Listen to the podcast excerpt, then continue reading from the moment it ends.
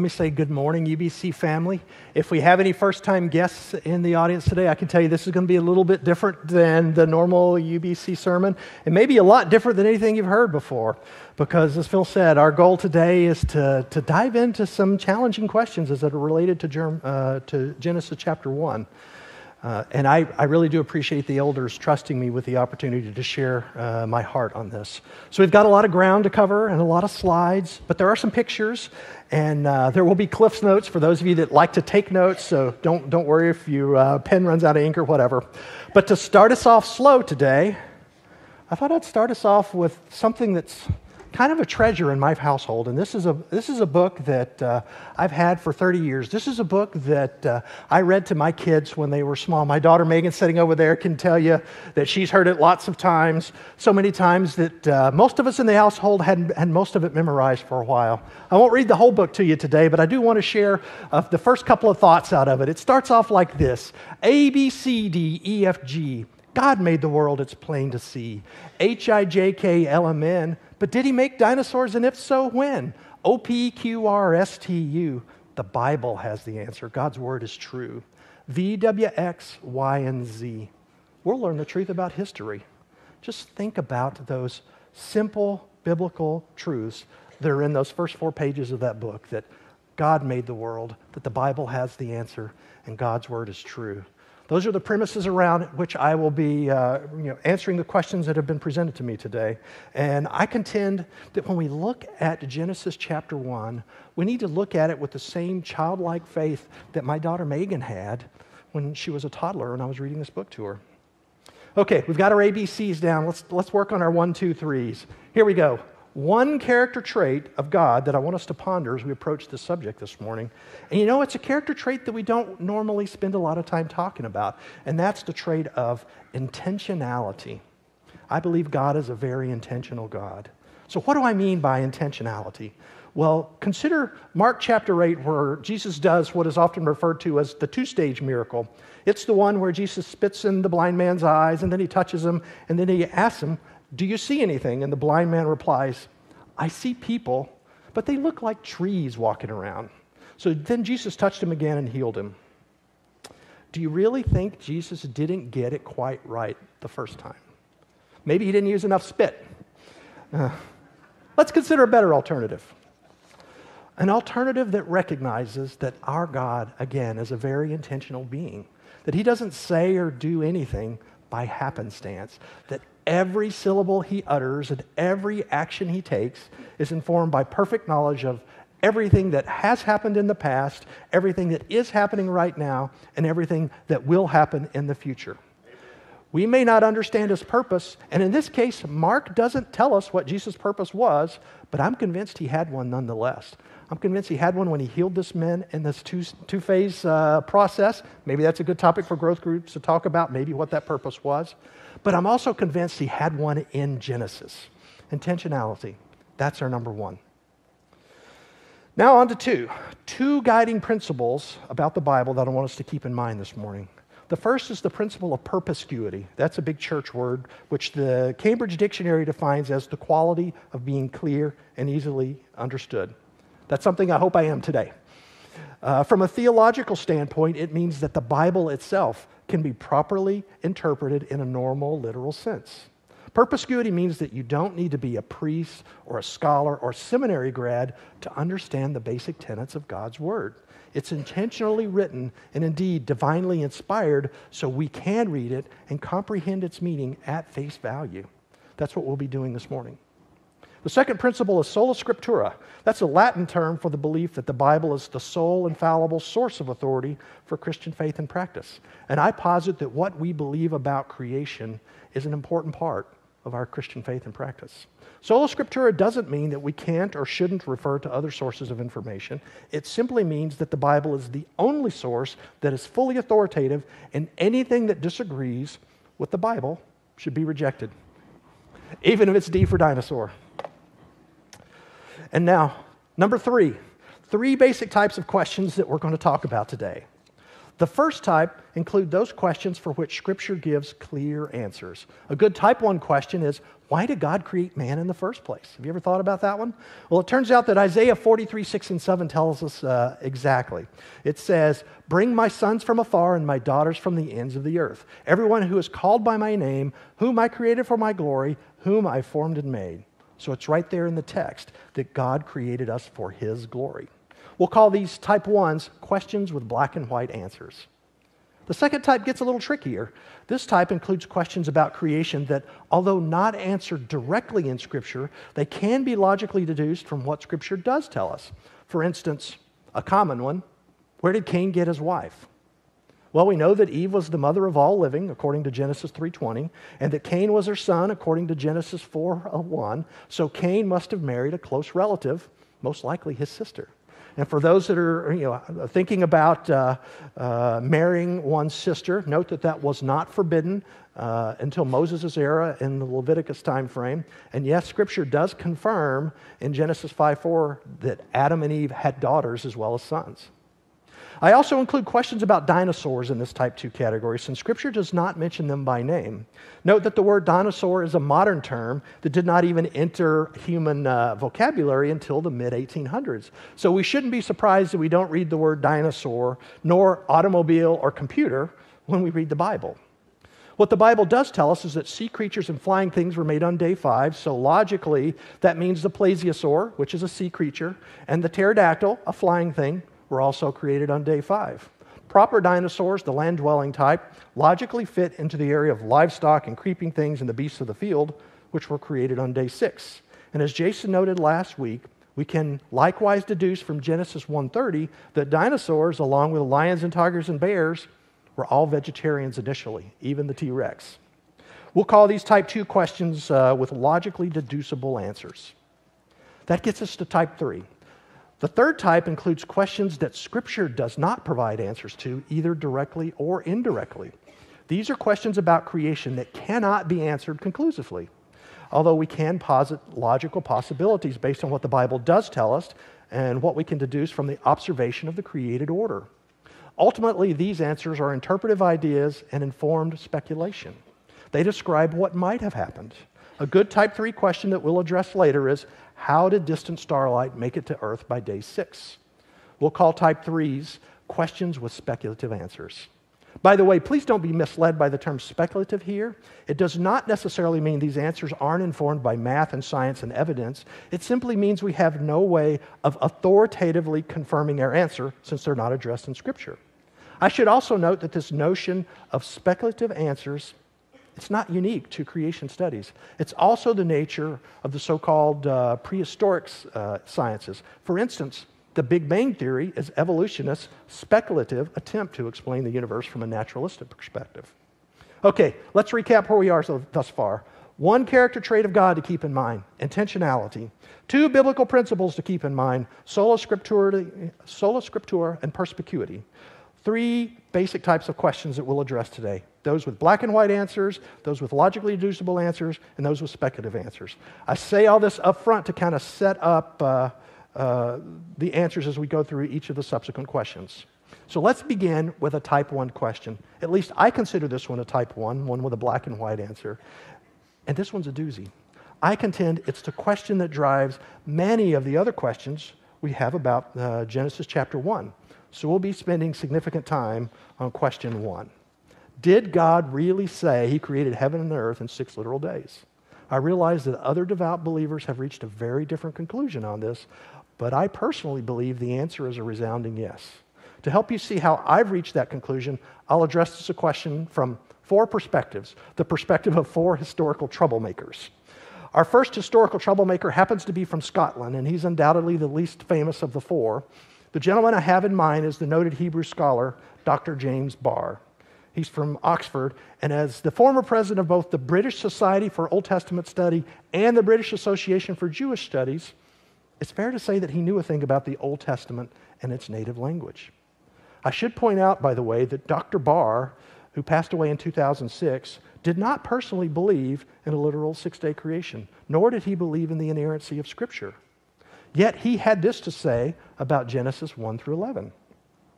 So far as I know, there is no professor of Hebrew or Old Testament at any world class university who does not believe that the writer of Genesis 1 through 11 intended to convey to their readers the ideas that, one, creation took place in a series of six days where they were the same as the days of 24 hours we now experience.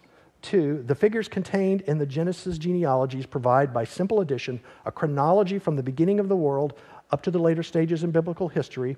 And three, Noah's flood was understood to be worldwide and extinguish all human and animal life except for those on the ark. So, in other words, Dr. Barr is basically saying, although I don't personally believe Genesis 1 through 11 is actual history, my fellow Hebrew scholars and I do believe that the author of Genesis intended the passage to be understood as history. Now, let's take that one step further. If you hold that Scripture is the inerrant Word of God and that the author of Genesis, namely Moses, was divinely inspired by God, then the author must have had a right understanding of the days of creation. Ergo, if uh, Moses wrote them with an understanding of them being six literal days, and he got that information from an authoritative sort, they must have been six literal days of 24 hours each. Admittedly, that's one scholar's perspective on his understanding of what his peers believe, but I believe, given Dr. Barr's personal viewpoint that Genesis isn't history, I think this understanding is about as unbiased a perspective as we're going to see. Now, let's turn to Germany and talk about another troublemaker, Martin Luther. This guy had the audacity in the 1500s to tell the leaders of the Catholic Church that they were butchering the meaning of Scripture in about 100 different ways. And one of those had to do with the notion of six day creation. You see, in the 1500s, the church leaders were asking a different question. They were asking, why did an infinitely powerful God take so long to create the universe? They thought God could have done it in an instant. And you know what? I believe God could have done it in an instant. I also believe that he could have taken billions of years had he chosen to. But he tells us he did it in six days with intentionality. But back to Martin Luther. Here's what Martin Luther had to say on the subject. When Moses writes that God created the heaven and earth and whatever is in them in six days, then let this period continue to have been six days, and do not venture to devise any comment according to which six days were one day. But if you cannot understand how this could have been done in six days, then grant the Holy Spirit the honor of being more learned than you are. For you are to deal with Scripture in such a way that you bear in mind that God Himself says what is written. But since God is speaking, it is not fitting for you to wantonly turn His word in the direction you wish it to go. So remember our two biblical principles, sola scriptura and perspicuity? Luther is saying Scripture is both authoritative and clear on the matter, that the days of creation are six literal days, and it's inappropriate for us to twist God's word to say something it doesn't. I contend that Luther's statement is as applicable today as it was when he said it in the 1500s. Since Martin Luther mentioned Moses, let's go there next. This guy was definitely a troublemaker. Just ask the Egyptian pharaohs. He was also the author of the first five books of the Old Testament, or more accurately, in the case of Genesis, the transcriptionist, since God dictated the narrative uh, to him. And remember what Barr said Moses believed the Genesis account was history, and he stylistically wrote it as history. If, we, if I were transcribing the spoken word of God, I think I'd consider it history too. But just like the word day can have multiple meanings in our day, see what I did there? The word yom, the Hebrew counterpart to our modern word day, can likewise have multiple meanings. This includes a 24 hour day, as in a calendar day, uh, daytime in contrast to night, or an indefinite period of time, like the day of the Lord. Context determines which meaning is correct. So now let's look at Genesis 1, and we'll start with the less controversial verses. Specifically, verse 5, it says, God called the light day, and the darkness he called night. Here, God is defining the daylight portion of a solar day for us. And in verse 14 and verse 18, we see God reusing the definition for the daylight portion of a solar day. In both of these verses, God is saying that the sun and the moon separate the day and the night respectively. Pretty straightforward. But the usage in the second half of verse 14 is different. And let them, when he's talking about the heavenly bodies, be for signs and for seasons and for days and for years. Given the context of seasons and years, it seems pretty clear, at least to me, that the intended context in this verse is a standard calendar day. You can't really measure seasons and years if the intended context of day here is an indefinite, arbitrary period of time. So that leaves us with the six controversial uses of the word day in Genesis 1. Before we dive into those, though, I think it would be useful to consider how day, again, yom in Hebrew, is understood elsewhere in the Old Testament. It turns out the intended use in those cases isn't questioned by scholars. From that research, here's what we can say about the meaning of yom. We can basically devise four uh, rules. Evening or morning with yom is a literal 24 hour day. Evening and morning without yom is a literal 24 hour day. Yom with a number is a literal 24 hour day. And yom with the word night, again, taken to be a literal day. Remember, satisfying just one of these rules is sufficient to substantiate a literal 24 day anywhere else in the Old Testament. There are no exceptions outside Genesis 1 in the Old Testament. So now let's apply these same rules inside Genesis 1. Here's how ESV renders those verses. Notice that all six of these verses have an identical structure, and all six contains uh, a number plus the words evening, morning, and day. Based on the four rules we described before, all six of these verses satisfy three of the four rules you can see, we've color coded them just to make it easy to see there. But remember, anywhere else in the Old Testament, there would be zero debate if even one of these rules were satisfied. You know, it's almost as if God knew that you, me, and others would one day be asking whether these were literal 24 hour days. And He wanted to leave zero doubt in His intended message. It's almost as if God dictated to uh, Genesis 1 to Moses with intentionality. Notice one other thing about the ESV rendering See how each verse uses the ordinal form of the number? Maybe it's been a while since you were in math class, so as a reminder, you know, we display numbers in two types. There are cardinal numbers. You know, think of these as the counting numbers, one, two, three, four, five. But we also see uh, in the ESV rendering here is the ordinal form, first, second, third, etc., which shows sequence. Turns out that this is one of those areas where the ESV authors differed slightly from the original language to enhance readability to modern, uh, modern English. So let's take a break from UBC transition, uh, tradition for a moment and look at Young's literal translation. Again, we see that all six verses contain a number plus the words evening, morning, and day. But the wording is a little different here, and dare I say, a bit awkward. Note that unlike the ESV, verse 5 is actually in cardinal form which we use for counting and also for definitions.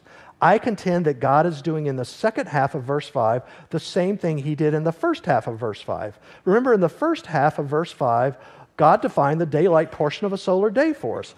God called the light day and the darkness he called night. In the second half of verse 5, I believe that God is saying that an evening plus a morning equals one day. And in this context, with an evening and a morning, we're talking about a solar day or a calendar day. Now that he's defined what a calendar day is, God switches to ordinal days to show sequence. Hence, we have second, third, fourth, fifth, sixth. By the way, this notion of second day or day second, day third, etc., has led some to speculate that maybe we're talking about six literal days here, just not six consecutive literal days. Maybe there were great periods of time between each of these six literal days say billions of years. I disagree. I contend it makes no sense to use ordinal numbers for non sequential days.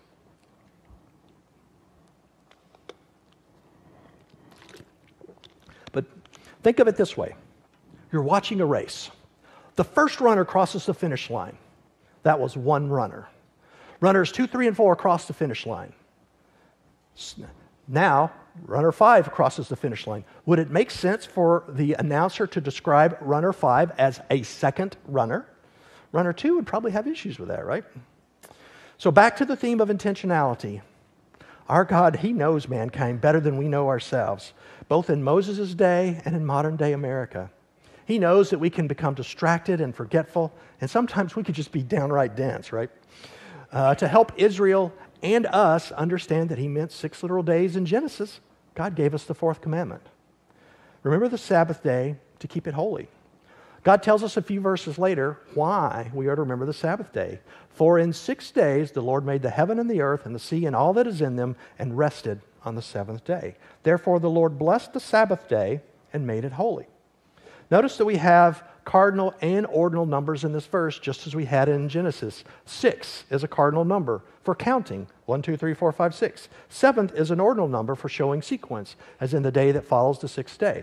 We see the same thing again in chapter 31, but this time with some additional detail.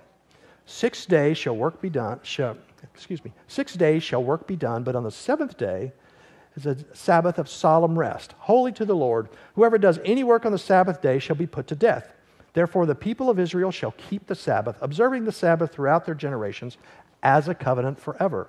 It is a sign forever between me, again, the Lord is speaking, and the people of Israel that in six days the Lord made the heaven and earth, and on the seventh day he rested and was refreshed. So, for those who think this day issue isn't a big deal, consider for a moment how important it is to the Lord. He made it a capital offense to break this commandment. Think about it. If you steal or if you covet, that's wrong. But if you break the Sabbath, that's fatal. So, just for fun, though, let's assume that each day of creation was some age of indeterminate length, say a billion years. Would it make sense for God to say the following Six ages shall work be done, but on the seventh age, but the seventh age is a Sabbath of solemn rest, holy to the Lord. Whoever does any work on the Sabbath age shall be put to death. Therefore, the people of Israel shall keep the Sabbath, observing the Sabbath throughout their generations as a covenant forever. It is a sign forever between me and the people of Israel that in six ages the Lord made the heaven and the earth, and on the seventh age he rested and was refreshed. Please, Lord, can I live in the seventh age, the Sabbath, when no work can be done for a billion years? Uh, the, the fourth commandment, it really makes no sense in a day age context, nor does it make sense if the days of creation were not consecutive 24 hour days. But if the days of creation are six literal consecutive 24 hour days, then this commandment makes perfect sense. And let's pause for a moment and think about the notion of a week, you know, as it relates to a measurement of time. You know, God told us in Genesis 1:14 that the celestial bodies help us measure days and months and seasons and years, but not weeks. Have you considered that? We get our concept of weeks not from the celestial motion, but from the Hebrew concept of the Sabbath. And the Bible tells us that the Sabbath reflects creation week, right there in the commandment, which culminates in God's day of rest. So there's no scriptural basis for what I'm about to say, but consider this possibility. The Almighty God, in His infinite power and infinite wisdom, recognize that neither man's strength nor our wisdom is infinite, and that we would need to rest from our labors on a weekly basis. So, in His infinite power and infinite wisdom, God chose to take exactly six days. Again, He could have done it in a millisecond, He could have done it in a billion years, but God chose to take exactly six days to create the heavens and the earth and everything in them, and then rested on the seventh day. Not because He needed a break, but because He knew that we would need one. Consider the creation week reflects God's care and compassion for his crowning achievement. Can you see God's intentionality here? Isn't our God awesome? Mm-hmm. Okay, we've looked at this literal day business from the eyes of three troublemakers. We've got one more to go. And here's how the Apostle John introduces this street preacher from Nazareth. Yes, I'm sorry. In the beginning was the Word, and the Word was God, and excuse me, in the beginning was the Word, and the Word was with God, and the Word was God. He was in the beginning with God. All things were made through him, and without him was not anything made that was made. Yes, we're talking about Jesus here, and from the perspective of the Pharisees and Sadducees, you could say he was quite the troublemaker. You know, we often think of Jesus as Lord and Savior and Redeemer, but John reminds us that Jesus is also Creator. In Jesus, we have an eyewitness to the Genesis account, and indeed the very author of the book that we're studying. Now look at Mark chapter 10. The Pharisees had just asked Jesus about marriage and divorce. Here's how he responded to them. But from the beginning of creation, God made them male and female. Therefore, a man shall leave his father and mother and hold fast to his wife, and the two shall become one flesh. So they are no longer two, but one flesh. What therefore God has joined together, let no man separate. Jesus here is referring the Pharisees back to Genesis.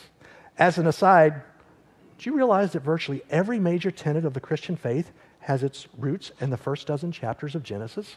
What's the purpose of marriage? Why is there sin and death in the world? Why do we wear clothes? Genesis has foundation, is foundational to all of these topics and many more. But back to verse 6. You know, again, this is a passage that is frequently read at weddings, but I think we miss something in it. We, uh, when When we read that, we miss the first few words of the verse, but from the beginning of creation. So here again, Jesus is referring back to Genesis 1:27. So God created man in his own image, in the image of God, he created him, male and female, he created them. Again, the when in verse 6 is important from the beginning. Jesus is saying God made Adam and Eve in the beginning, the same beginning he inspired Moses to document in Genesis chapter 1. Consider how silly Jesus' statement uh, would be if humans had evolved 13.8 billion years after the beginning, as evolutionists contend. To do this, let's take those 13.8 billion years, the slide should say billion, by the way, and compress them into a single calendar year. So, on this timeline, on evolution's timeline, the Big Bang happens on the first nanosecond of the new year. Our solar system takes shape on the 2nd of September, the Earth on the 6th of September. Life on Earth appears around the 21st of September. Dinosaurs show up for Christmas Day. Uh, the so called primitives arrive, our primitive humans arrive on uh, December 31st around 10:24 p.m. And Christ arrives at 11:59 and 55 seconds, and here we are in the last nanosecond of that year. So if this timeline is correct, then when Christ referred to male and female being around from the beginning of creation, what he actually meant was the last 96 minutes of a calendar year. Would you consider 1024 on New Year's Eve to be the beginning of the year? If evolution's timeline is correct, then the all knowing, all powerful, ever present creator of the universe misspoke. He erred. He made a mistake. Or else he flat out lied. Remember sola scripta? The tenet that anything that disagrees with the Bible is to be rejected. The notion of God making a mistake is one that I cannot accept, which is a key reason I reject evolution's timeline. Okay, to recap this question, modern Hebrew scholars agree Moses meant a literal 6 24 hour or a literal 24 hour day. Uh, Martin Luther agrees that Moses meant six literal 24 hour days. The wording in context of Genesis 1 mandates six literal 24 hour days. The fourth commandment indicates six literal 24 hour days. And Jesus, from the beginning, only makes sense in the case of six literal 24 hour days. This is why I personally believe in six literal 24 hour days. Next question. Question two is a type two question, one with a logically deducible answer. And that is what about the gap theory? The gap theory is the notion that eons of time pass between the first two verses in Genesis. In this supposed gap, God created a first earth that was rich with life, including dinosaurs and all sorts of other now extinct species that we find in the fossil record. But something went wrong, and God wiped everything out and started over. Satan's fall is often posed as the thing that went wrong here. There are multiple problems with the gap theory, but first off, I see no biblical basis for it, neither in these two verses nor elsewhere in the Bible. Let's review these two verses. In the beginning, God created the heavens and the earth.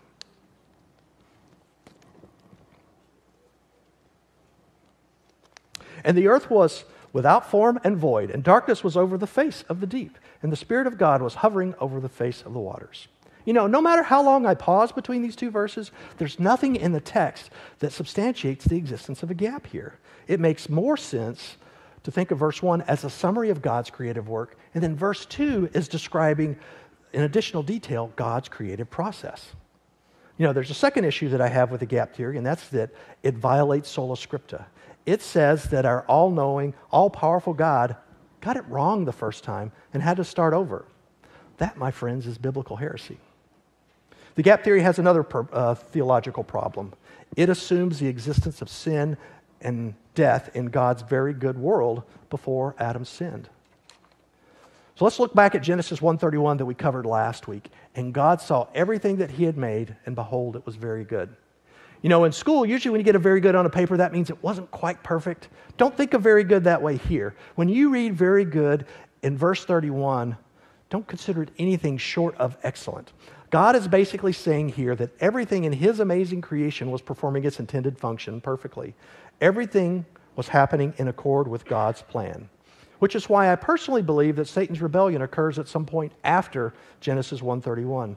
Because how could everything be very good if a third of the heavenly beings have already revolted? How could everything be very good if the Garden of Eden were built upon the rotting flesh of creatures that had lived and suffered and bled and died before day one and before Eve's encounter with the serpent? Let's remember what the scripture says about the cause of death. Sin came in the world through one man, and death through sin. So death spread to all men because all sinned. Our very faith is built upon the tenet of sin being caused by death. And if death, and that death is the penalty for sin. If that's not the case, if sin and death aren't inextricably linked, then why did Christ have to die on the cross?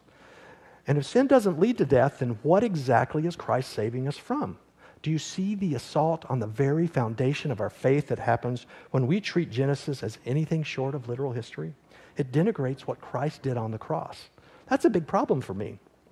So, again, to summarize uh, gap theory, three reasons I don't support it. There's no biblical support for it. It says that God got it wrong the first time, and it puts death before sin, contract, uh, contradicting Romans 5. All right, question three is a day different to an eternal being? This is one of those, this is a type one question. Intuitively, we know the answer is yes, and Scripture substantiates that. So, three passages to reference here. Isaiah 55 9 says, For as the heavens are higher than the earth, so are my ways higher than your ways, and my thoughts than your thoughts. Psalm 94 says, For a thousand years in your sight are but as yesterday when it passed, or a watch in the night. And then 2 Peter 3 8 says, With the Lord, one day is as a thousand years, and a thousand years is as one day. Naysayers uh, of a literal account will often take this last passage out of context. Well, more specifically, they'll take the first half of this last passage because they'll say, well, it says right there in 2 Peter that to God, a thousand years as a day. A thousand years equals a day. But they skip the part, the second part of that, which says, and a day equals a thousand years. Uh, Anyway, Peter is not talking about creation in this verse. If you go back and look at the context of it, what he is talking about is Christ's return. And he's simply saying it'll happen on God's timetable. Note, by the way, that all three of these verses include the word as. For the English uh, experts in the room, they're similes. They are not math equations. The authors are not trying to tell us some uh, crazy formula for equating how God sees a day. They are trying to describe something that is beyond human comprehension here in a way that we can understand it. Remember, time is something that God created for mankind's benefit. God is eternal, He is outside of time. He was there before the beginning, He'll be there after the end. So, one way to imagine that is think of time as a film strip. We experience it one frame at a time. God sees all the frames at once. And he's arranged those frames to fulfill his ultimate plan to save the elect from damnation so that we can worship him forever. All right, this is the point that if we had any Jeopardy fans in the room, you'd probably be hearing uh, a chime going off in the background because this is the point in the sermon where we enter our lightning round. The next few questions are all type three questions, ones with speculative answers, and we'll address them in rapid fire. So here we go. Genesis chapter 1 tells us that God created light on day one, but the sun, moon, and stars were not created until day four. This puzzling order has caused many to ask question four How can we have days and nights before God created the sun? Genesis does, not, Genesis does not tell us how God made this happen, but simply that He did make it happen. That's why it's a type 3 question. A logical approach to answering this question requires us to set aside our very sun centric notion of day and night and instead think about it from an earth centric perspective. From this perspective, one day is the time it takes the earth to rotate on its axis 360 degrees. Verse 3 tells us that God provided a source of daylight that was not the sun.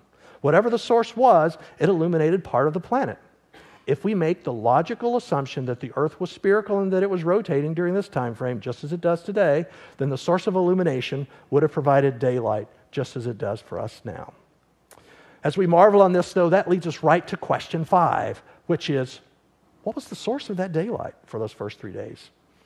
All we know for sure is that God was ultimately the cause. Verse 3 says, And God said, Let there be light, and there was light. Maybe God created a temporary light source, or perhaps He excited the electrons on one side of the planet so they glowed, casting light on the earth as it rotated beneath it. Or maybe it was just God's uh, Shekinah glory. What we do know is that our Creator told us that He nourished the earth with daylight before He created sunlight or moonlight. Perhaps God Himself was the light as He will be in eternity. Did you know that Revelation 22 5 tells us that the elect living in the New Jerusalem will need no light of lamp or sun, for the Lord will be their light? Maybe that's what happened here. So, that leads us logically to our next uh, question Why would God create daylight before the sun? And as we continue to think about this, you know, the verse that comes to mind for me is Psalm 19:1, which tells us, "The heavens declare the glory of God, and the sky above proclaims his handiwork." Ultimately, the answer to any why question regarding creation is for the glory of the Almighty God. So, how might God be glorified by creating light before sun? A lot of people have pondered this question over the years. Perhaps it was because God foresaw a future where Romans uh, 125 says that man worshiped and served the created things rather than the creator. He knew the Egyptians and others would worship the sun. He knew evolutionary cosmologists would later claim that the sun came before the earth. And he knew that we would ultimately ponder this question. And he wanted to make it clear, as if it wasn't clear enough already, that creation is not just glorious, it's miraculous. There are going to be some things about creation that we're just not going to be able to answer.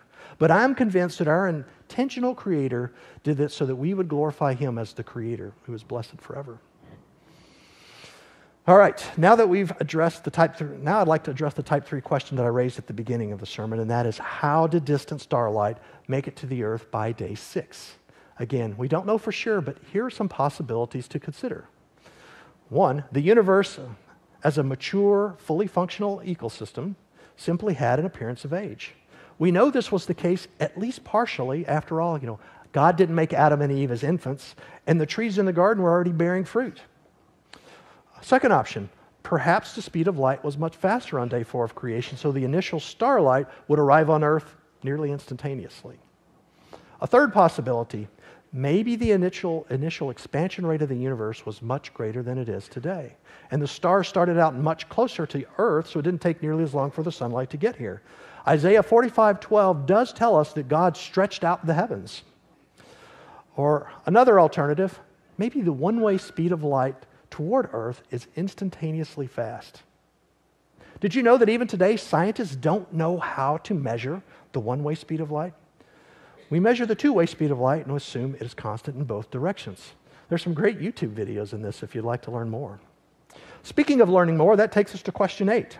If you've been intrigued by today's sermon, then question eight is for you, and that is where to learn more. The short answer is We've got many great opportunities for that, more than I can cover in the time remaining, but here are a few to get you started.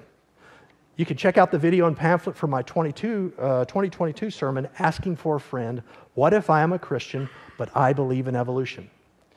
You can also sign up for the UBC Creation Apologetics, which kicks off next Sunday.